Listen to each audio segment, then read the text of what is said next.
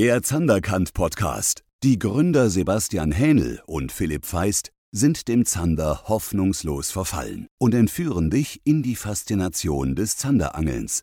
Hier geht's um Themen hinter der Matrix. Willkommen zu einer neuen Folge des Zanderkant Podcast. Natürlich geht es 2022 weiter. Das ist der erste und die, die nehme ich mal zum Anlass, über das Zanderangeln im Januar zu sprechen. Was jetzt so aktuell machbar ist, möglich ist. Ich gebe da mal so meine Einschätzung ein, meine Erfahrungen der letzten Jahre, so ein bisschen über die verschiedenen Reviere, was sich jetzt verändert hat. Ne? und will auch mal einen kleinen Rückblick geben auf die letzte Saison und habe da ein bisschen was hier im Petto, weil viele wahrscheinlich durch das milde Wetter, was jetzt war, die Tage zwischen den Feiertagen, ähm, rausgegangen sind ans Wasser und auch jetzt noch vorhaben, solange das mild ist, ne, rauszugehen. Die Ringe gefrieren nicht, lässt sich schön angeln und ähm, also zumindest von Temperaturen, ne, vom Wind und Regen mal abgesehen, da immer die Begleiterscheinung von milden äh, Luftphasen ist jetzt hier im Winter. Ähm, waren bestimmt viele draußen oder wollen rausgehen und gemerkt, ha, es hat sich einiges verändert. Warum ist das anders? Äh, Weil es völlig normal ist, ne, dass die Dinge jetzt anders liegen als noch im Herbst weil sich viele Dinge verändern und du musst dem Zander immer angepasst hinterher angeln quasi. Es gibt Gewässer, wo du richtig gute Zanderangelei erleben kannst, da gehe ich auch drauf ein. Und Gewässer, die ein bisschen schwieriger werden, aber eigentlich sind es ja die Bedingungen, die das bestimmen. Also, ich will über die Wassertemperatur ein bisschen sprechen, über die Beißzeiten, über verschiedene Pegel auch in den Flüssen, ähm, das Wetter und ähm, da einen kleinen Ausblick geben, was ich jetzt im Januar vielleicht noch mache. Und der Rückblick auf die letzte Saison. Ich hatte es ja angekündigt. Ganz kurz mal bloß ein Ausschwenker. Ich habe mit so einer App, Active Counter, habe ich mal ein bisschen gezählt. Und zwar meine Angeltage, die ich so habe. Davon die Schneidertage und die Fänge, um das mal für mich selber in Relation zu haben. Ähm, ich komme auf 95 Angeltage. Jetzt würdest du dich wahrscheinlich fragen, ja, wie zählst du denn? Also wenn ich jetzt bloß mal den Abend los bin, mal so zwei, drei Stunden, dann zähle ich zwei Abende, wo ich mal los war, als einen Angeltag zusammen. Ein Angeltag sollte schon mindestens sechs, sieben, acht Stunden haben. Weil beim Zanderangeln ist es sowieso immer gut, um die Beißfenster zu treffen, länger zu fischen, ne, ausgiebig zu angeln. Ähm, es sei denn, es gibt so ganz prägnante Sachen, wo du weißt, jetzt ist die Phase, jetzt die Beißzeit an dem Platz. Dann reicht eine Stunde, um effektiv zu angeln. Das sind auch die Dinge, die wir im Coaching rausarbeiten mit den Klienten. Dass wir sagen, okay, du hast neben Familie und Job nur so und so viel Zeit, du hast das Gewässer, ähm, ich lege meine Erfahrung mit drüber, was auf den Punkt gebe ich dir, mach das so, setz das so um, ich prüfe das mal ab. Dann kann man auch mit einer Stunde gut effektiv angeln. Aber ich habe jetzt wegen einer Stunde losgehen keinen Angeltag angeklickt. Ja? Und bei 35, also bei 95 Angeltagen, ich mache meistens Trips, die über den ganzen Tag gehen. Deswegen ist das ganz gut. Ich bin selten nur mal einen Abend draußen. Deswegen habe ich das selten gemacht, mal so zwei Abende zusammengefasst zu einem Angeltag-Klick sondern ich habe eigentlich meistens, wenn ich losgehe, äh, fahre ich ein Stück und dann habe ich sowieso einen Angeltag. Wenn ich da aber mal gucke, 95 Angeltage bedeutet, dass ich ungefähr im Schnitt zweimal die Woche draußen bin. Und für jemanden wie mich, der das so mit krasser Leidenschaft macht und enthusiastisch ist und viel unterwegs ist und immer wieder Neues entdecken will und wieder Bock kriegt, wenn wieder diese bestimmte Jahreszeit dran ist, das und das Revier zu besuchen, ist es eigentlich recht moderat. Das würde eigentlich jeder, der Family und einen Fulltime-Job hat, auch noch schaffen. Zwei Angeltage in der Woche. Nehmen wir an, Samstag, Sonntag. Ob, obwohl das schon krass ist, weil dann hat man ja gar kein Familienleben mehr, also ein Tag die Woche. Mhm. Dann hätte man ungefähr 50 Angeltage. Da bin ich mit 95 schon das Doppelte. Doch, das ist schon, das ist schon ein Unterschied. Aber bei weitem nicht so, wie ich das von anderen gehört habe. Ich habe nämlich äh, im Zusammenhang mit Gesprächen in der Redaktion von Fisch und Fang erfahren, dass bekannte Angler, auch äh, krasse Zanderangler, echt auf 260 Angeltage im Jahr kamen. Da war ich baff. Weil das ist ja richtig heftig. Wenn man dann noch bereit ist, äh, weite Fahrtstrecken in Kauf zu nehmen ne, und immer überall die Primetimes mitzunehmen, äh, ist es klar, dass man natürlich dann wirklich kontinuierlich, regelmäßig große Zander fängt. Das ist klar. Ne? Und die Erfahrung wächst dabei ja auch. Also wer sowas durchzieht, also wirklich 200 über 200 Angeltage im Jahr schafft, der baut sich natürlich auch einen riesigen Erfahrungsschatz auf und hat auch Gefühl für alles. Das darf man nicht in Abrede stellen. Das ist wirklich geil. Aber allein mit der Menge der Angeltage kann man natürlich das nicht hebeln. Du musst immer Erfahrung haben und alles, aber das baut sich alles auf. Aber bei mir sind es 95 Angeltage und im Schnitt habe ich das, ich habe das jetzt schon ein paar Jahre gemacht, gezählt. Erst, erst habe ich nur die Angeltage gezählt für mich. Und irgendwann habe ich die in Relation mit den Fängen gesetzt und dann dazu noch die Schneidertage mit in Relation. Und irgendwie mache ich jedes Jahr mehr und wahrscheinlich mache ich es dieses Jahr mal nicht, nicht mehr. Ähm, weil ich will nicht die falschen Eindrücke erwecken. Ich habe das bei Facebook gepostet. Ähm, ich habe nicht alle Kommentare gelesen, aber ein paar und ich will aber nicht ähm, sagen, hier, das ist jetzt hier irgendwie so eine Vergleichsgeschichte und ich will es anstiften, weil der eine, der hat das Mindset, der angelt nur an seinem Vereinstümpel oder an seinen drei Vereinsgewässern. Und da fragt er sich, wie kommt man denn auf so viele Fische? Ist das verhältnismäßig? Die anderen Angler wollen ja auch noch fangen und so. Der darf sich aber nicht mit meinem Mindset vergleichen, was ich habe. Für mich gibt es kein Hausgewässer in dem Sinne oder ich bin jetzt nicht in dem Verein, wo ich dann immer nur an denselben Gewässern angel, sondern ich sehe das immer mit einem breiten Horizont. Und angel aber meistens in Deutschland. Also wirklich, aber ich scheue halt auch mal nicht ein, zwei Stunden Autofahrt äh, vom Ufer oder auch mal mit Boot Ne, slip das dann, bin dann einen Tag dort oder zwei mit Übernachtung und mache dann quasi überall mal so ein bisschen rum.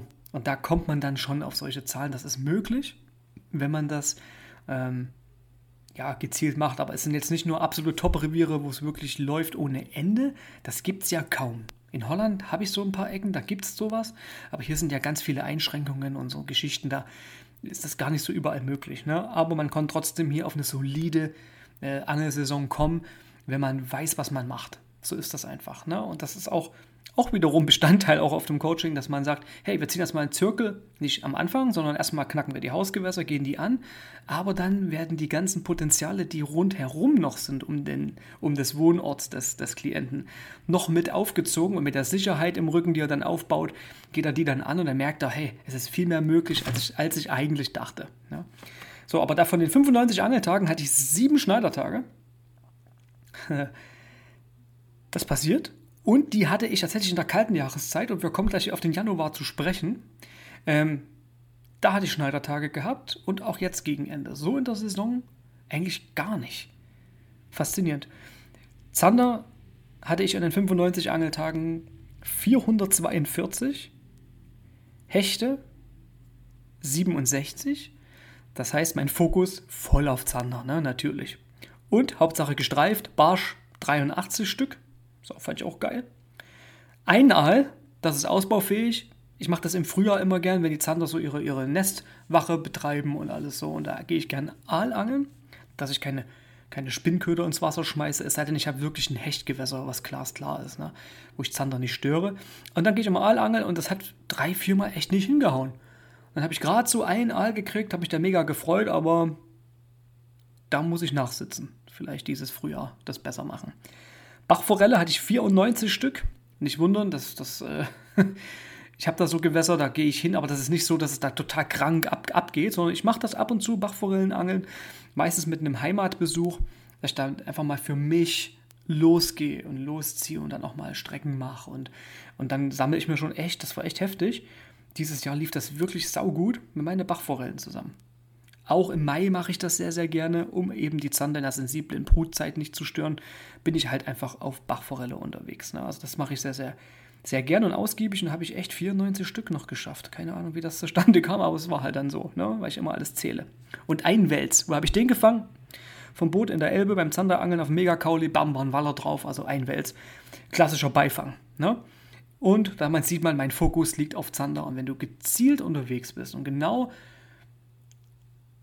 das so angehst, dass du immer im Zanderangeln denkst und auch deine, deine Techniken, deine Gewässer, deine Herangehensweise, Ködermethoden, Zeiten, alles so wählst, dann kann man schon sehr, sehr gezielt auf Zander angeln. Das ist wirklich möglich. Das sieht man, dass ich über 400 Zander habe, aber nicht mal 70 Hechte. Na, das, das, ähm, das ist wirklich möglich und ich finde es halt geil, das so zu perfektionieren, zu sagen, ich bin gezielt meistens auf Zander unterwegs und das spiegelt sich auch voll in der Fangstatistik nieder. Aber ich will nicht die äh, falschen Eindrücke erwecken, das ist Zählen, das habe ich eher für mich gemacht, aber auch immer einmal im Jahr veröffentlicht, jetzt auf Facebook. Ob ich es dieses Jahr nochmal mache, weiß ich nicht. Ich habe es jetzt die letzten Jahre gemacht und habe gesehen, okay, das ist so mein Schnitt. Auch von den Angeltagen, über 100 kam ich noch nie. Und ich habe auch dieses Jahr noch keinen Angeltag, äh, 2000 2022, ja, heute ist der 3. Januar, ich nehme das hier auf. Dabei habe ich schon irgendwo von Kollegen gesehen, die ersten Zander sind schon da und so. Und ach nee, das habe ich noch nicht gemacht. Ich gehe jetzt aber ein bisschen entspannt an. Jetzt kommen wir mal auf den Januar. Das heißt, ich doch ein bisschen länger den Rückblick gelabert. Januar. Wetter. Wir haben jetzt diese milde Phase. Das lädt ein zum Angeln. Ich habe auch Bock. Ich gehe auch morgen raus. Aber wir haben, wenn es mild ist, das haben, zeigt sich jetzt wieder, starken Wind und viel Regen. Regen, Regen, Regen und Wind. Ist okay, solange die Ringe nicht einfrieren, man kann sich ja gut an, anziehen, so passt das alles. Ne? Wind kann aber schon extrem ätzend und nervig sein, weil er dann das warme Wetter wieder zur Kälte macht, weil Wind einen auskühlt. Also wirklich richtige Suits anziehen, ne? also Windschutz, ganz wichtig ne? von den Klamotten. Und beim Angeln braucht man eben mehr Konzentration bei Wind als bei ohne.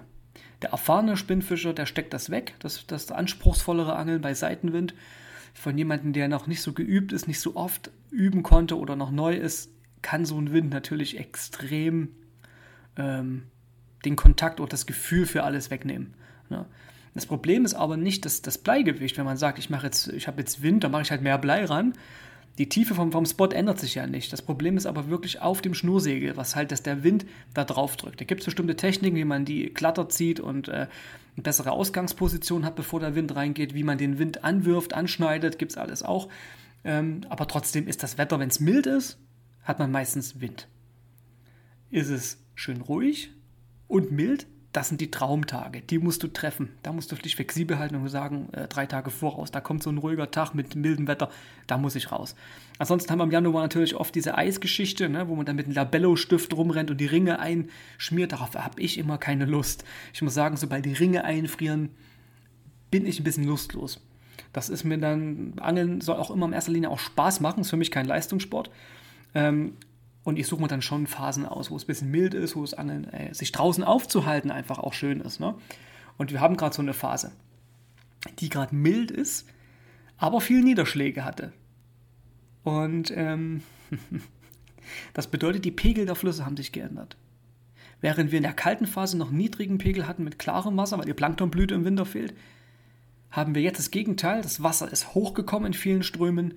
Es ist eingetrübt und ähm, da werde ich immer nervös, weil das immer eine Phase ist für mich, wo ich sage, yes, es gibt ein paar exponierte Plätze an jedem Flussabschnitt, auch an deinem, wenn du Flussangler bist, wo du jetzt Zander gezielt triffst und erwarten kannst, sage ich mal, ein bisschen vorausberechnen kannst.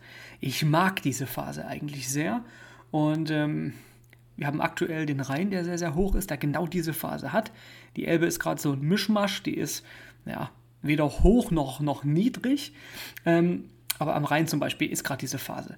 Es ist sehr geil, jetzt loszugehen. Alle, alle, die sagen, ja, jetzt sind ja alle Buhnen weg und bei diesem Treibgut, da brauchst du ja nicht losgehen, kann ich sagen, die verpassen was oder haben es noch nicht erlebt, wie geil das sein kann beim hohen, bei hohem Wasserstand, wo wir Angler schon von Hochwasser sprechen, aber die Medien noch nicht, ne? Ähm, zu angeln, gezielt auf einen großen Zander. Ist jetzt wirklich sehr, sehr geil. Es gibt aber nur einen kleinen Haken an der Sache.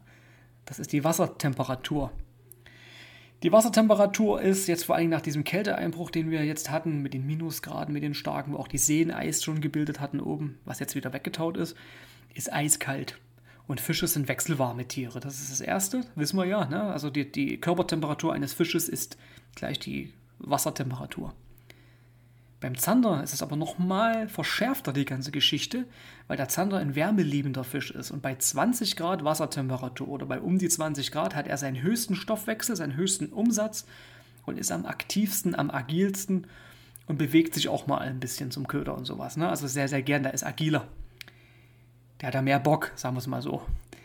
Jetzt, wenn das Wasser so richtig, richtig, richtig kalt ist, kann es sein, dass die Zander einfach das Maul nicht aufmachen, obwohl du am richtigen Platz, mit der richtigen Technik, richtiger Köder, alles stimmt, fischst, aber eben der da einfach das Maul nicht aufmacht. Das habe ich schon erlebt, das hat alles gepasst. Äh, es war schön, äh, das Wetter hat gepasst, Pegel hat gepasst, Trübung zum Beispiel an einem Fluss.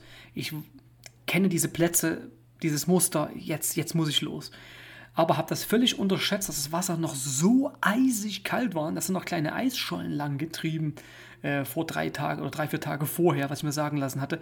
Und dann ja, merkst du einfach, okay, in dieser eiskalten Brühe, es gab keinen Biss, sowas gibt's. Aber es gibt trotzdem in der Phase die Chance auf einen dicken Fisch. Du musst nur ausdauernd angeln. Denn es gibt ganz, ganz kurze Fenster der Beißzeit, wo ein Zander reagiert. Das ist dann wieder abhängig von der Wassertrübung, also wie viel Licht kommt zum Grund. Weil Wassertrübung ist nicht, ist, ist, ist nicht das Einzige, auf was du schauen musst, sondern die Relation zwischen Wassertrübung und Wassertiefe. Also wie tief ist dein Spot? Wie viel Licht kommt am Grund an? Das kann in einem tiefen Gewässer, kann das Wasser ruhig einen Meter Sicht haben, kein Problem, ist unten, unten dunkel genug, es geht, tagsüber läuft. Wenn du aber zum Beispiel einen Kanal oder einen Fluss hast, der vielleicht nur drei, vier Meter tief ist, ist ein Meter Sicht schon eine Wucht. Da wirst du in diesem eiskalten Wasser dann tagsüber wohl schlechte Karten haben und musst andere Zeiten fischen. Aber diese Beißzeiten sind kurz und prägnant.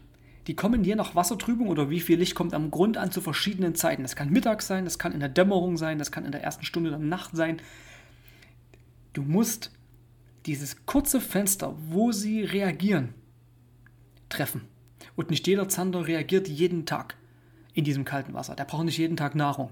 Macht er auch nicht. Das heißt, wenn du so einen Platz hast, okay, Sebastian hat gesagt hier, äh, oder ich habe im Video gesehen, er hat das und das gemacht, mach ich jetzt nach, gehst mal so einen halben Tag los, hast keinen Biss und denkst, na, das war ja Mist und verwirfst das. Naja, vielleicht hast du es ja verpasst. Vielleicht wäre ja zwei Stunden bevor du gekommen wärst oder eine Stunde bevor du gekommen wärst oder auch nur ein Wurf bevor du gekommen wärst, der Zander dran gewesen. Ne? Also immer wissen, Winterangeln ist zähes Angeln, das ist Durchangeln, das ist das Angeln auf den einen Biss am Tag. Vor allen Dingen in den Flüssen. Es gibt aber auch Phasen in Seen, wenn ich, zum Beispiel an einen aktiven Baggersee denke. Großes Baggerloch, aktiv, trüb, zu einem großen Fluss offen. Ne? Da müsste man jetzt mit dem Boot rein, vertikal angeln, ähm, schön ruhige Kugel schieben, langsam fischen, dem Zander Zeit geben zum Reagieren. Dann kann man dann, wenn die Beißphase da ist, richtig gut fangen jetzt auch im Winter. Das, das, das sind so Phasen, die, die funktionieren. Ich werde in einem der nächsten Podcasts mal oder auch im nächsten schon über das Thema Vertikalangeln sprechen. Ähm, das ist nämlich auch kritisch behaftet und auch in Deutschland an den meisten Gewässern nicht möglich, weil es Ankerpflichten gibt, weil die das Schleppangeln verbieten wollen durch eine Ankerpflicht, aber das Vertikalangeln damit mit abgewatscht wird, obwohl das eigentlich eine Technik ist, wo du den Köder ja noch viel, viel langsamer und punktueller an kleinen Bereichen bloß anbietest ähm, da ist jeder Wurfangler fünfmal so viel Fläche, macht er da. Ne? Aber da, da, da will ich mal nochmal noch drüber sprechen, nämlich im Detail. Aber es gibt da solche Gewässer, die da richtig gut sind. Aber ansonsten musst du immer darauf achten, was aktuell, ja, was die Gegebenheiten sind.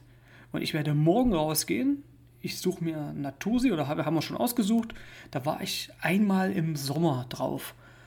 Und die will ich mir gerne mal zur kalten Jahreszeit angucken. Das mache ich morgen drauf und ein bisschen erkunden. Tiefenkarte habe ich, ich habe schon Ideen, ich schaue mir die Wassertrübung an, anhand dieser entscheide ich dann, auf welchen tiefen Niveaus ich angeln möchte und dann gucke ich mir an, hey, geht da was? Kriege ich da was ermittelt? Und ich weiß aber schon jetzt, dass, es, dass die Zander mich nicht umrennen werden. Das wird ein Angeln auf vielleicht den einen Biss am Tag. Dafür aber das Boot zu trailern, irgendwo hinzufahren und so, das ist schon ganz schön da ist man schon ganz schön gaga in der Birne, wenn man, wenn man das macht, diesen Aufwand betreibt und wo man weiß, gibt nur den einen Biss. Aber es ist ja immer die Challenge. Es ist ja nicht, wie viel Kilo Zander fange ich. Also habe ich nie gedacht, das darf man als Angler auch nicht machen. Sondern einfach, es ist immer ein Erlebnis und wenn ich auf den einen Biss am Tag mich vorher eingestellt habe und der kommt tatsächlich und ich habe diesen Fisch, freue ich mich da genauso drüber, als wenn ich jetzt mit Erwartungshaltung rangehe, ich habe jetzt Frühsommer, ich fahre jetzt zum Beispiel ein gutes Zanderrevier und weiß, ich fange da im Schnitt drei, vier, fünf Fische am Tag. Und wenn ich die habe, freue ich mich. So. Das ist jetzt eine andere Erwartungshaltung, die ich habe. Das solltest du auch haben. Im Januar, das ist der zickigste, schwierigste Zandermonat. Es sei denn, du hast so ein aktives Kiesberg, wo du mit dem Boot drauf darfst und alles drum und dran. Da gehen so richtige Sternstunden ab, das funktioniert. Aber es sind nur wenige kleine Gebiete.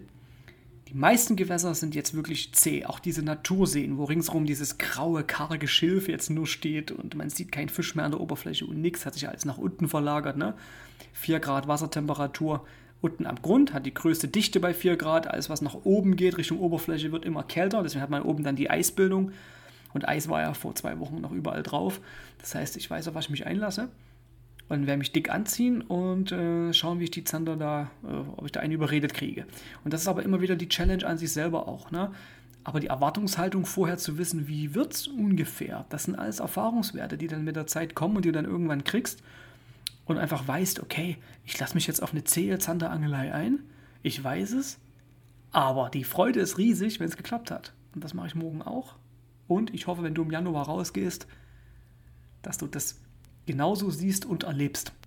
In diesem Sinne wünsche ich einen entspannten Saisonstart und wir hören uns dann im nächsten Podcast wieder, der dann wahrscheinlich sich mit dem Vertikalangeln beschäftigt. Und ein letzter Satz noch zu der Frage, äh, wie kannst du jetzt angeln, ist doch nicht schon Schonzeit. Es gibt 16 Bundesländer, es gibt tausende Vereine, es gibt, also es gibt eigentlich fast bis zum so April, Mai, würde ich sagen, wo ich nicht auf Zander angel, wo ich mir eine eigene Schonzeit gebe. Gewässer, wo du auf Zander durchangeln kannst. Ich könnte, wenn ich jetzt mal gucke, nur, nur Deutschland, könnte ich, hätte ich nur 14 Tage Schonzeit. Irgendwie, ich glaube, vom 23. April bis zum 1. Mai, wenn man es wirklich krass nimmt. Und überall quasi dorthin fährt, wo halt die Bestimmungen so und so sind. Das mache ich aber nicht. Ne? Ich sage immer, April, Mai mache ich gar nichts auf Zander. Ende Mai fange ich meistens schon an, je nach Wassertemperatur. Dazu auch mal wieder später wieder ein Podcast dazu, wenn es soweit ist. Ne? Unter Beobachtung der Wassertemperatur gehe ich meistens dann im trüben, warmen Fluss ähm, gehe ich dann schon los in der letzten Maiwoche. Beobachte das immer aber schon ab Anfang Mai. Und in dem Sinne, das so mal zu dieser, zu dieser Schonzeitsache. Also bis März werde ich auf jeden Fall auf Zander unterwegs sein, dieses Frühjahr. Es gibt genug Gewässer und Gegenden, wo das alles easy ist. Und in dem Sinne nicht wundern. Ne? Aber jetzt, dickes Petri, wenn es im Januar rausgeht. Es wird zäh, aber es wird auch sehr, sehr freudig, wenn es geklappt hat mit dem schönen Zander. Dickes Petri Heil bis zur nächsten Folge. Spezielles Zander-Tackle für deinen nächsten Trip findest du auf www.zanderkant-shop.de. Du willst regelmäßiger und gezielter auf Zander angeln? Termine für ein persönliches Beratungsgespräch findest du auf www.zanderkant.de.